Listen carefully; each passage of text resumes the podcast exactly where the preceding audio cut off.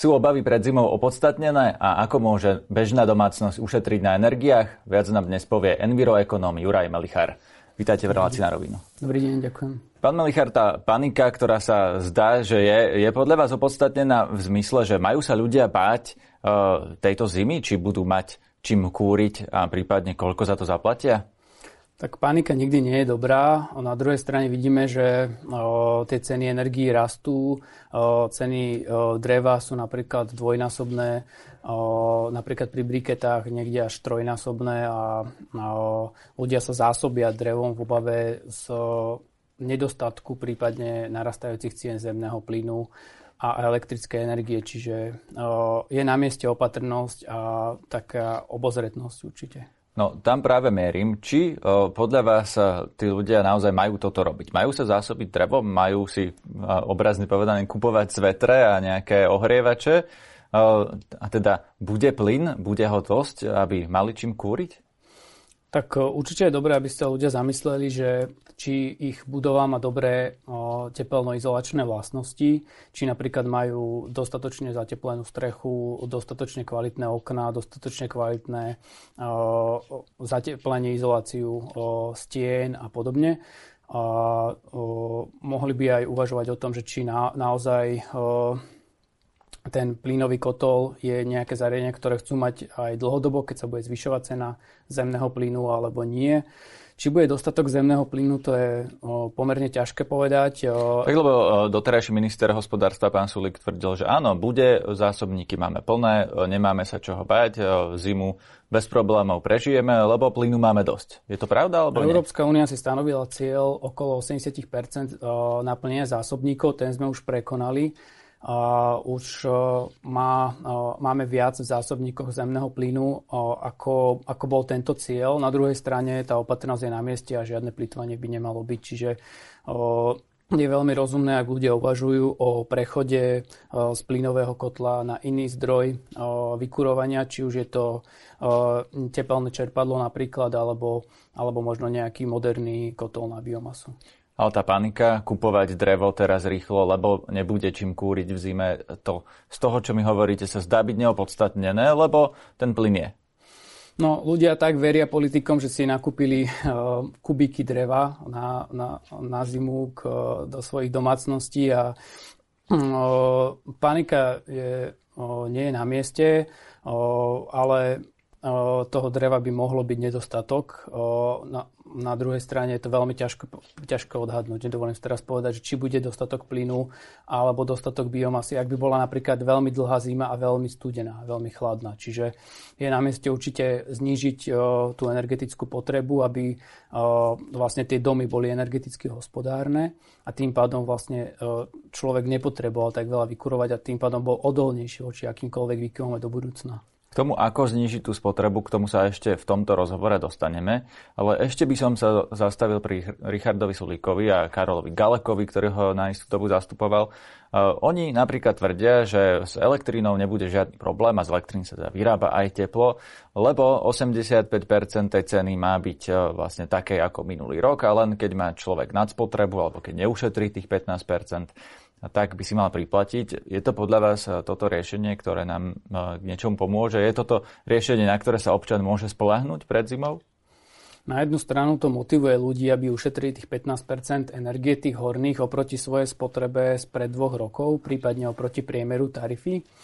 Ale na druhej strane si myslím, že je to veľmi... Uh, to môže byť nebezpečné zo sociálneho hľadiska.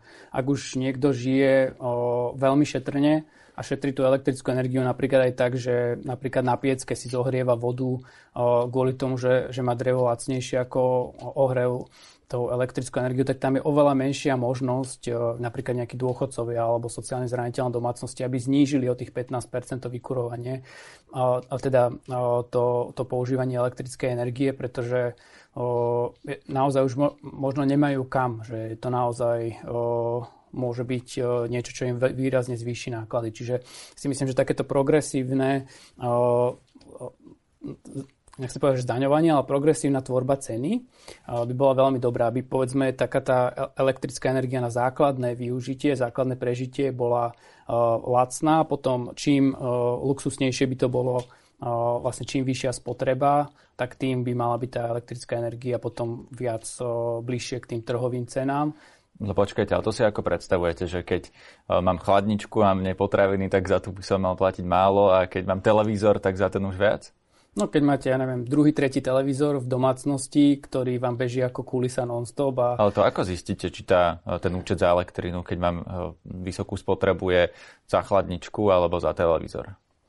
Mm, tam ide o, o celkovo, že ako budete mať spotrebu a podľa toho by sa, by sa nastavila cenotvorba. Že ak by ste mali spotrebu uh, niekoľko megawatt hodín a povedzme kúrite uh, tepelným čerpadlom, tak uh, uh, by sa, by sa to zohľadňovalo. Ak by ste mali povedzme 2-3 bazény, tak je to vidno, že vykurujete povedzme ešte svoj bazén, tak za to by ste mali platiť vyššiu cenu elektrickej energie. To ale zatiaľ nie je na stole, ak sa nemýlim, nikto nič takéto nenavrhuje. Nie, nie. Toto je iba jedna z možností, ktorá by mohla vylepšiť takýto návrh. To, čo je na stole a to, čo už je teda aj v Národnej rade, je zastropovanie cen, cien elektriny a možno aj plynu. Je to podľa vás riešenie? Mal by štát povedať, že toto bude maximálna cena energii a nad ňu vlastne už sa nebude zvyšovať, aj keď tie trhové ceny sú úplne iné? Mala by byť stanovená tak, aby o, ľudia mohli v poriadku prežiť zimu bez nejakej paniky a bez nejakých vážnejších problémov a zároveň, aby aj podnikania celkovo normálny život mohol fungovať napriek tým turbulenciám a tie tej panike na tých trhoch, lebo ten trh naozaj mal tam obrovské ceny, kde niekedy boli aj okolo 1000 eur za megawatt hodinu, hlavne keď vlastne francúzske jadrové elektrárne nefungovali kvôli suchu čiže, a ďalším dôvodom. Čiže je na mieste ochrániť ľudí pred takýmito šokmi externými a ale treba sa potom pobaviť o tom, že odkiaľ zobrať peniaze na to, aby sa nahradila ta, ten rozdiel medzi tým stropom a tou trhovou cenou elektrickej energie. Mali by sa nejakí ľudia na Slovensku pripraviť na to, že sa im zníži životná úroveň, že teraz vlastne zdražujú sa energie, tým pádom e, zdražuje e, sa napríklad jedlo v obchodoch, e, že jednoducho Slováci sa majú pripraviť na to, že im bude horšie. Čiastočne hej a nielen nie, v dôsledku inflácie, ktorá je okolo 10%, možno viac každý rok. Posledné roky bola, bolo to zvyšovanie cien okolo 2-3%, čiže teraz nárazovo bude vlastne okolo tých 10, možno aj viac percent inflácia, čiže ceny pôjdu nahor. A ťažko povedať, že presne ktoré skupiny obyvateľstva, ale o, určite o, nejaké sociálne zraniteľné domácnosti a podobne budú musieť o, zvážovať každé euro, že do čo investujú alebo kde môžu minúť alebo nie. To sú často ľudia, ktorí to každé euro zvažujú už teraz. Je tam podľa vás nejaký priestor ešte na to, aby niekde ušetrili? To záleží prípad od prípadu. Niektoré organizácie robia aj špeciálne poradenstvo pre, pre sociálne zraniteľné domácnosti. Jedna z možností je napríklad aj využiť schému obnov dom, ktorú pred e, niekoľkými dňami ministri spustili, v rámci ktorej napríklad e, rodiny so zdravotne ťažko postihnutými deťmi môžu získať dotáciu až 19 tisíc eur na, pardon, 18 tisíc eur na obnovu domu, čiže zateplenie strechy, obvodových mhm. múrov. Rozumiem, ale to je skôr také dlhodobejšie riešenie. Ja sa teraz pýtam na to, čo bezprostredne nás teraz čaká túto zimu, lebo asi ťažko predpokladať, že nejaká sociálne vylúčená rodina si teraz ešte do zimy stihne napríklad zatepliť dom. Tam um, to, to je komplikovanejší proces. Mm-hmm. Čo môžu urobiť tak, aby ušetrili? Aby napríklad, ja neviem, uh, často sa odporúča stlmiť si to kúrenie o 1-2 stupne. Mm-hmm. Čiže toto je podľa vás reálne riešenie, ktoré uh, niečomu pomôže? Je to jedno z možných riešení Slovenská inovačná energetická agentúra predstavila 50, 50 rád e, pre domácnosti, ako môžu šetriť, či už e, pri vykurovaní, pri elektrickej energie, pri elektrospotrebičoch, pri varení alebo aj e, napríklad teplú vodu. Skúsme si vypichnúť tie, ktoré podľa vás majú najväčší zmysel. Že sú také, ktoré možno vám prinesú menšiu úsporu, ale teraz si povedzme o tých, ktoré prinesú naozaj najväčšiu úsporu. Čo mhm. treba urobiť z pohľadu domácnosti, z nejakého krátkodobého hľadiska, čo nám zníži e, ten účet za či už plyn alebo elektrínu na budúci mesiac. Mhm. Tak v prvom rade to vykurovanie najviac energie spotrebuje, čiže porozmýšľať, zhodnotiť si v dome, že či o, máme nejaké netesnosti na oknách, či neprefukuje niekde na stenách, o, či o, máme možnosť napríklad vymeniť okna jedno sklené, napríklad nejaké dvojsklá, alebo, alebo dvere za nejaké lepšie izolované. Potom to zniženie teploty, ako ste spomínali, môže ušetriť aj 6% energie, ak znižíme teplo, vykurovanie o 1 stupeň. Čiže 12% z toho účtu za teplo, ak znížime o dve dve tie paličky, teda o, o 2 stupne? Áno, áno, ale napríklad, keď má niekto pasívny dom, tak keď ho vykuruje na 22 stupňov, tak uh, ušetrí, teda uh, spotrebuje menej energie, ako keď má niekto nezateplený dom, ktorý vykuruje na 18 stupňov. Takže je tam veľmi, veľmi tam záleží od toho, že akú kvalitu Rozumiem, má ten dom. Presne e, to, čo hovoríte, pasívne domy, tieto pokročilejšie technológie, aj možnosti investovať napríklad do výmeny okien, výmeny dverí a tak, majú skôr ľudia, ktorí majú nejaké zdroje, majú peniaze, hm. ale čo by ste povedali dôchodkyni, ktorá naozaj už teraz dávala polovicu svojho dôchodku za vykurovanie svojho domu niekde na vidieku, starého, nezatepleného mm. plynom a nemá peniaze na to, aby si menila okna, e, menila dvere, zateplovala dom. Jednoducho potrebuje znížiť ten účet za e, vykurovanie túto zimu, lebo už to nemá z čoho platiť.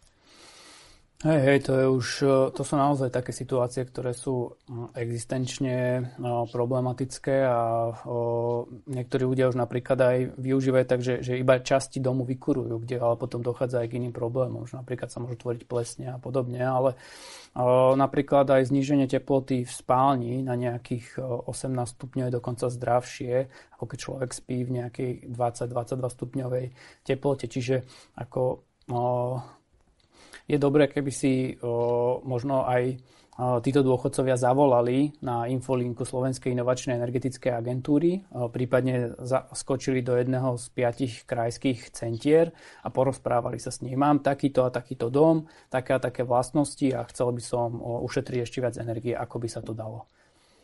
No to sme si teda povedali jeden bod, znižte si e, tú teplotu na radiátoroch, to je vlastne to, čo už poznáme, ale čo sú tie ďalšie body, ktoré naozaj zaberajú, ktoré nie sú e, povedzme, že také, také malé položky. Lebo napríklad e, pri elektríne môžete si vymeniť žiarovky a keď si vymeníte za LED žiarovky, spotrebujete menej, ale asi to nie je až taká veľká úspora, aby to toho človeka vytrhlo z tej chudoby. Existuje vôbec také riešenie, ktoré nám dokáže znížiť ten účet za napríklad kúrenie o povedzme 10 No, o, okrem, okrem, no, okrem tohto zniženia teploty možno ešte o, kontrola naozaj tých o, napríklad radiátorov, odzdušnenie alebo o, takéto akože vyregulovanie tej sústavy. Že povedzme, keď má, keď má človek na termostatickej hlavici jednotlivé stupne, tak si môže nastaviť, že v miestnosti, ktoré je iba povedzme iba v noci v spálni, tak si dá nižší stupeň, v miestnosti, kde býva častejšie alebo kde aktuálne si dá vyšší a podobne. Čiže ako keby tak, také vyregulovanie toho je, je pomerne, a také odsledovanie toho, ako funguje, je vhodné. Potom ešte ohrev teplej vody je taký veľmi, veľmi o, dobrý, o, respektíve má dobrý potenciál na úspory. Čo to znamená? Že e, odber, teda ohrev teplej vody v akom zmysle? Že si ne, máme sa, ja neviem, menej kúpať v teplej vode, alebo uh, máme si ju zohrievať na sporáku, alebo čo no, ty myslíte? Napríklad, že namiesto uh, kúpania sa vo vani sa môžeme osprchovať, osprchovať sa povedzme do dvoch minút, uh, ne, nepoužívať sprchu neustále, ale povedzme o, o, počas o, toho, keď človek používa mydlo, tak o, vypne vodu, taktiež pri umývaní zubov a podobne. Alebo si kúpiť dokonca aj sú také úsporné hlavice na sprchy, ktoré vlastne pridávajú vzduch do, do tej vody a tým pádom šetria alebo spravia taký väčší, väčší vodný prúd, ktorý oveľa ľahšie alebo oveľa šetrnejšie vlastne zabezpečí to sprchovanie. A sú toto, prepáčte, zásadné položky, alebo to je tak, že stiahnem 1% z toho účtu tu e, ďalších 50 centov? Áno, áno. Sú to viac menej také menšie opatrenia, ktoré po niekoľkých percentách môžu vyskladať nakoniec taký obraz, že môžeme ušetriť viac. Keď som v tomto štúdiu mal šéfa hospodárskeho výboru, poslanca za Olano, pána Kremského, tak on tak naznačil, že riešením je, aby sa starší ľudia, ktorí žijú sami v, vo veľkých domoch, presťahovali to mi nepríde ako úplne realistické pre všetkých starších ľudí, ale e, pri tej zime mi napadá, bolo by podľa vás riešenie, keby si napríklad e, niektoré rodiny, ktoré to nevládzu, e, platiť napríklad na zimu, zobrali tohto svojho nejakého osamelého člena rodiny do svojho bytu, aby vlastne nevykurovali dva priestory alebo jeden? Pravdepodobne hej, no ale tam už je potom aj otázka, či tí ľudia, ktorí tam prežili možno polovicu, možno celý svoj život, že či akože sociálne alebo, alebo skôr tak emocionálne naozaj by sa presťahovali možno do mesta, ale, ale je to jedno z možných riešení. No, prípadne... ja nemyslím natrvalo, myslím na zimu a tá otázka skôr smeruje mm-hmm. k mhm. tomu, že či naozaj sme až tam v v tom, že či to bude nevyhnutné. Lebo vy hovoríte, že emocionálne by to nemuseli zvládnuť, ale otázka je, že či ich tá realita k tomu prinúti, alebo vlastne tam ešte ani nie sme, ani nebudeme. Je to jedna z možností. Netrúfam si odhadnúť, či tam budeme alebo nebudeme, alebo to možno záleží, že v ktorom regióne ako. O, taktiež jedna z možností je, že napríklad by pomohli o, tie, uh, svojim rodičom a starým rodičom povedzme obnoviť uh, časť toho rodinného domu a prenajať ho niekomu alebo, mm-hmm. alebo ho niekomu predať ako samostatnú bytovú jednotku. Tým pádom povedzme dôchodcovia by mohli žiť dole, na poschodí v podkrovi by žila ďalšia rodina a tým pádom by sa aj znížili tie výdavky za energie. Čiže tých možností je viacero. Prípadne možno aj, že viacerí dôchodcovia alebo viacerí starší ľudia by spolu bývali v nejakom väčšom rodinnom dome a tým by šetrili za energie, ale znova má to viacero pre a proti. Je možné, že niektoré firmy budú musieť eh, kvôli tomu, že rastú ceny a tie ceny pre firmy sú iné, prepúšťať, lebo už sa objavujú ta, napríklad eh, reportáže z reštaurácií, ktoré zrazu sa im niekoľkonásobne zdvihli účty za energie, eh, že si to už nebudú môcť dovoliť, že sa im neoplatí podnikať, takže bude mhm. tu podľa vás nejaká ďalšia vlna zatvárania reštaurácií napríklad, alebo zatvárania podnikov, veď to už vidíme, že e, sa zatvárajú niektoré podniky, lebo zrazu to nie je zisková záležitosť.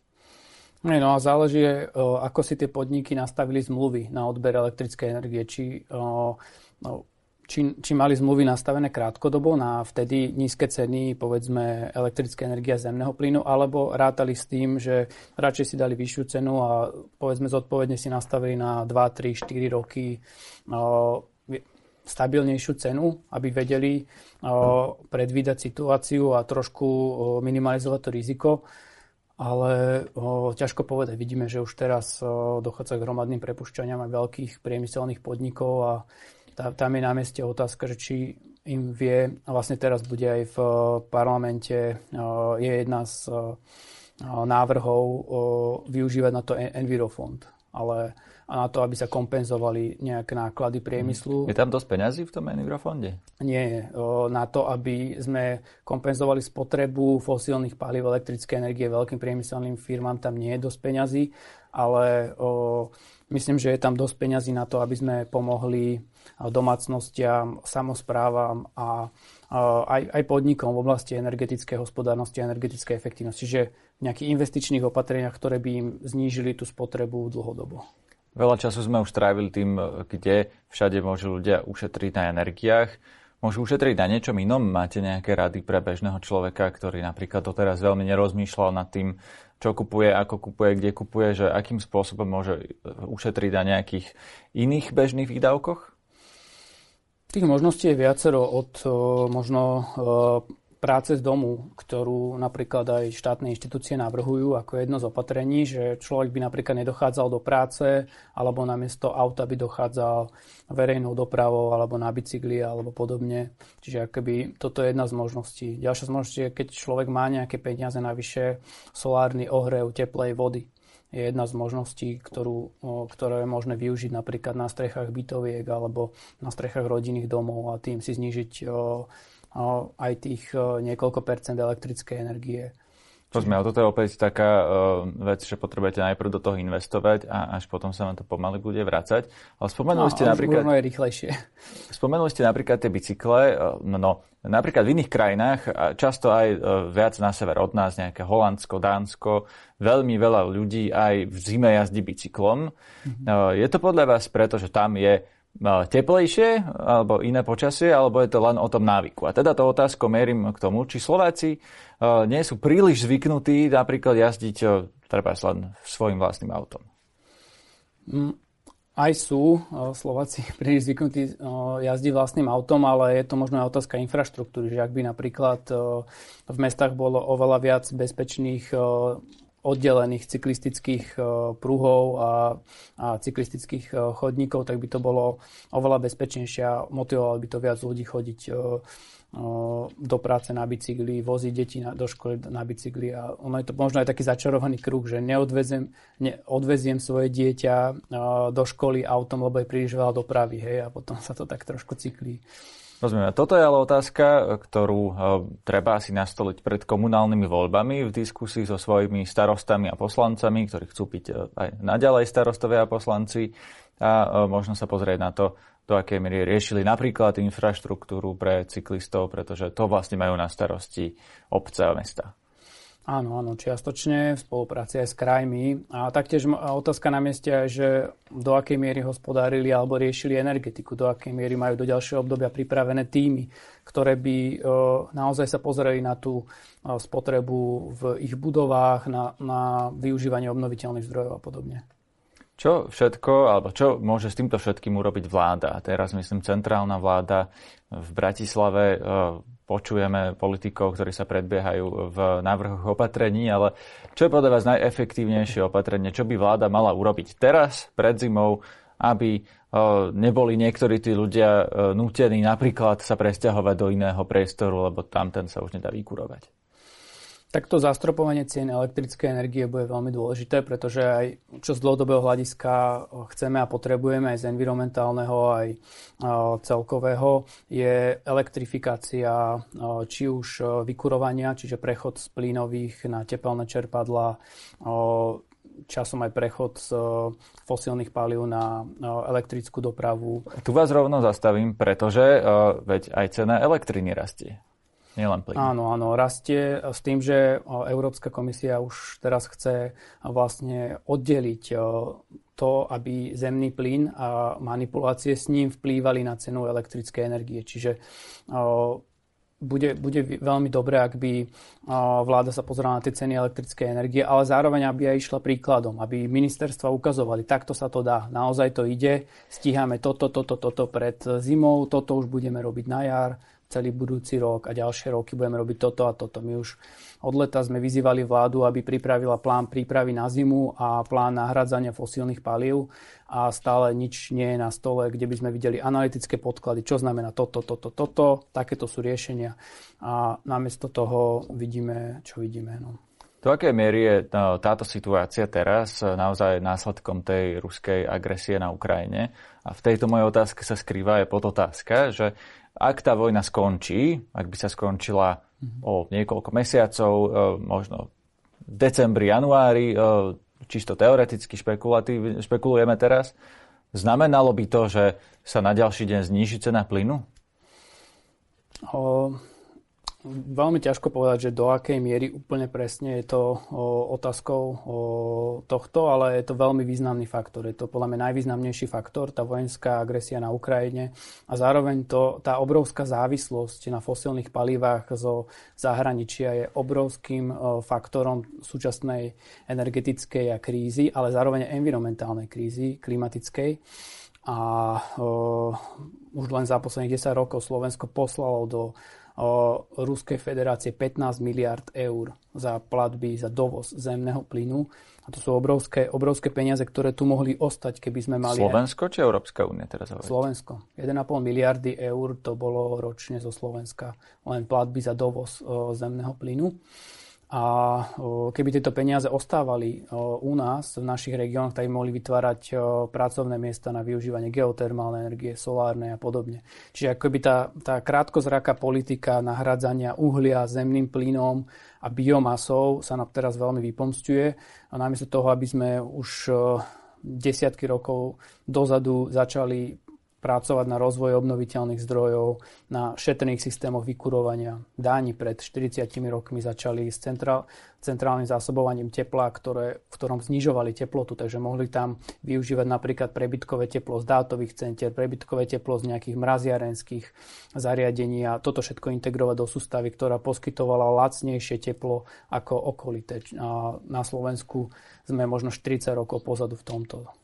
Spomenuli ste geotermálnu energiu. Máme na Slovensku naozaj také zdroje tej geotermálnej energie, že keby sme tieto peniaze povedzme teraz presmerovali, e, že ich nebudeme posielať do Ruska energofirmám, ale dáme ich e, na geotermálnu energiu, tak by to stačilo? Vykúrili by sme tým Slovensko?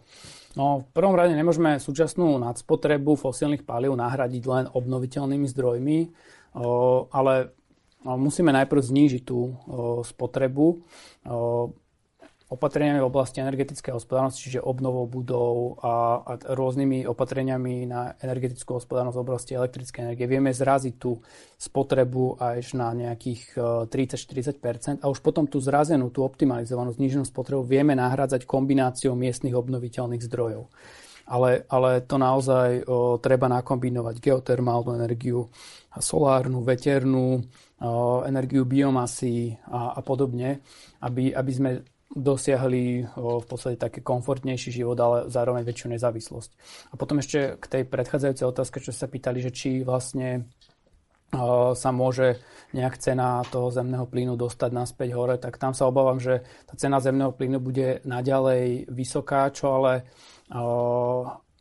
aj, aj keby skončila vojna na Ukrajine, lebo Európska únia veľmi rozumne sa chce zbavovať závislosti na zemnom plyne zo zahraničia a aj my na Slovensku by sme sa mali čo najviac pozrieť na to, ako zvýšiť našu odolnosť voči týmto externým šokom, lebo to, to je nie je iba o jednom dodávateľovi, ale to už bude potom časom o viacerých dodávateľoch a, a z rôznych krajín problematických a, a napriek tej vojenskej agresii aj, aj keď skončí, a dúfajme, že skončí, tak tá cena bude pomerne vysoká, lebo tak, takto sú už nastavené politiky. Teraz sa hovorí aj o tom, že ak, alebo že by sme mali teda zdaniť tieto nadmerné zisky energetických firiem, a väčšinou, keď chcete niekoho zdaniť, či sú to banky, alebo telefónny operátor, alebo poisťovňa, tak to prenesie to zdanenie do cien pre tých spotrebiteľov. Ak by vláda povedala, že ideme zdaniť Slovnaft, ideme zdaniť nejaké ďalšie energofirmy, e, má nástroje vláda na to, aby sa to neprenieslo do e, cien do toho, čo ľudia zaplatia za tie energie, ale aby to znášali napríklad akcionári? Pravdepodobne by sa to dalo ošetriť cenovou reguláciou a vhodne nastaviť, lebo naozaj je tam ten priestor pomerne veľký, vzhľadom na to, že tie ceny tej elektrické energie a, a iných uh, energetických uh, komodít sú pomerne vysoké a tie náklady nie sú až také vysoké. Čiže je tam oveľa väčší priestor, ako napríklad, keď pred niekoľkými rokmi sa riešili finančné služby a tam, keď sa zavádzali dostatočné dane, tak tie automaticky išli o, do cien tých produktov. Prepačte, tu, tu ma zaujalo to, čo ste povedali, že uh, tie náklady tých firiem, ktoré to produkujú, nie sú také vysoké, ale ceny sú obrovské. To znamená, že tie ceny energií sú vysoké. Prečo? Pretože oni chcú viac zisku? O, pretože o, bolo, nie, nie, o, pretože bolo o, pomerne neštandardná situácia na energetickom trhu, ktorá vlastne vyniesla ten trh možno až do nejakej paniky, kde jednoducho o, o, pri nedostatku zemného plynu, ktorý o, vlastne spolu vytvára tú cenu elektrickej energie, sa vlastne zvýšila celková cena energie a ten, ten trh reagoval pomerne, pomerne panicky a keď máme nejaké zdroje energie, ktoré vyrábajú za ceny možno okolo 50, možno viac e, eur za megawatt hodinu a keď e, na burze je, môže byť cena až nejakých niekoľko stoviek, tak e, naozaj ide o nejaké neočakávané zisky, ktoré vôbec nepredvídali tieto spoločnosti a, a Európska komisia hovorí o tom, že poďme sa pozrieť na to, aby sme vlastne nezaťažovali tie sociálne zraniteľné skupiny a zároveň neposkytovali obrovské zisky nie, nie, niekoľkým spoločnosťam. Ďakujem za rozhovor. To bol ekonóm Juraj Melichár.